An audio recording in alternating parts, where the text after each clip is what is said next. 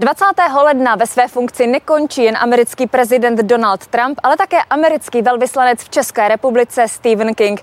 A nám se rozhodl poskytnout jeden z posledních rozhovorů před svým odletem z České republiky, a to v této nádherné pražské rezidenci. Dobré ráno, Michaela. Welcome to the Peček Villa and a little piece of American soil. Pane velvyslanče, na úvod bych se vás ráda zeptala na dramatické události z posledních dnů.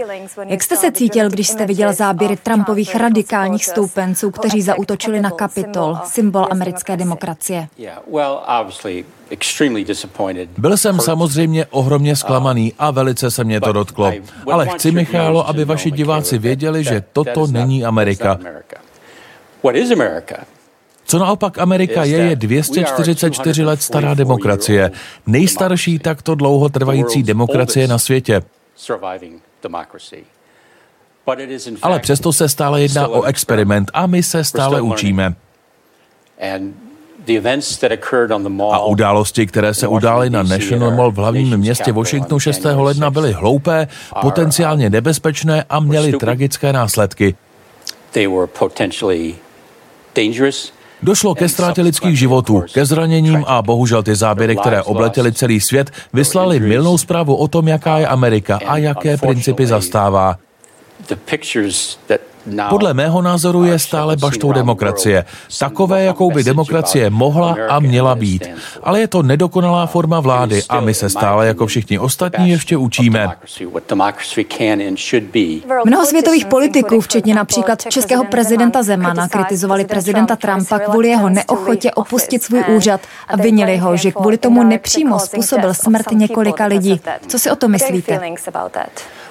Já nebudu kritizovat prezidenta. Je mužem, který mě jmenoval a já sloužím nejen jemu, ale také, a to je podle mě ještě důležitější, lidem, kteří ho volili. A to jsou občané Spojených států. Jeho slova byla politování hodná. Myslím, že jsem je charakterizoval svým prvním slovem, když jsem popisoval ty samotné události. A čas ukáže, jestli to bude nebo nebude mít skutečný dopad. Nejen na něj jako na osobu, ale i na jakékoliv plány, které by mohl mít do budoucna v politice. Očekáváte, že i během nadcházející inaugurace dojde k nějakým bezpečnostním problémům? No, ne. Jednou z lekcí, kterou jsme se z událostí ze 6. ledna naučili, bylo, že pořádkové složky kapitolu nebyly, pokud mám být upřímný, zcela připraveny. A přitom by zřejmě měly být, protože demonstrace na National Mall máme v naší zemi téměř každý týden a kapitol, vzhledem k tomu, že jde o kapitol, je dobře chráněný. Ale zjevně nebyl připraven na takovou událost, ke které 6. ledna došlo. Při inauguraci prezidenta, ke které má dojít příští středu 20. ledna, budou mimořádná bezpečnostní opatření opatření. Já v tomto směru neočekávám žádné problémy. Pojďme se teď vrátit k vašim zážitkům tady v Česku. Jaký moment byl pro vás nejsilnější a co vám bude z Česka nejvíce chybět? Uh, Už jsem to, Michal, řekl při různých příležitostech, že to, co mi bude chybět nejvíce, budou lidé. Konec konců národ a kultura jsou její lidé. A vy jste skvělí lidé, o tom jsem se přesvědčil. Já mám podobně jako řada Američanů kořeny tady v Evropě. Mám částečně skotský a částečně litevský původ. Nikdy jsem ale nebyl ve střední Evropě a poté, co jsem zde strávil tři a čtvrt roku, mi skutečně velké množství lidí zanechalo stopu v srdci. Uh, a na rozdíl od stop, které se rozpustí nebo smíjí, jsou uh, tohle otisky, které se mnou zůstanou po zbytek života. Vidím, že jste opravdu dojatý, takže je zřejmé, že na Česko budete vzpomínat opravdu v dobrém. Tyto otisky mi opravdu zůstanou v srdci už navždy. Můžete nám říct, jaký byl váš největší úspěch a na druhé straně také největší prohra?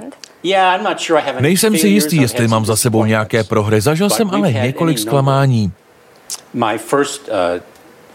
uh, S mým zástupcem, který je profesionálním diplomatem, tak jako na každém velvyslanectví jsme se rozhodli, že si budeme dělat seznam všech úspěchů. A já už mám teď popsané téměř čtyři strany takových výher a nemohu je vyjmenovat všechny. So I can't enumerate all of them, but I Prakticky celý svůj dospělý život jsem strávil v biznesu a tak si rád říkám, že jedním z mých největších odkazů tady, neli mým největším odkazem, je zlepšení ekonomických vztahů a tím myslím investice, které čeští podnikatelé, investoři učinili tady ve Spojených státech a expandovali tam. Protože, jak jim říkám a jak říkám všem, kdokoliv, kdo se v této zemi věnuje biznisu a chce růst, se musí zaměřit na Spojené státy, protože to je největší světový trh.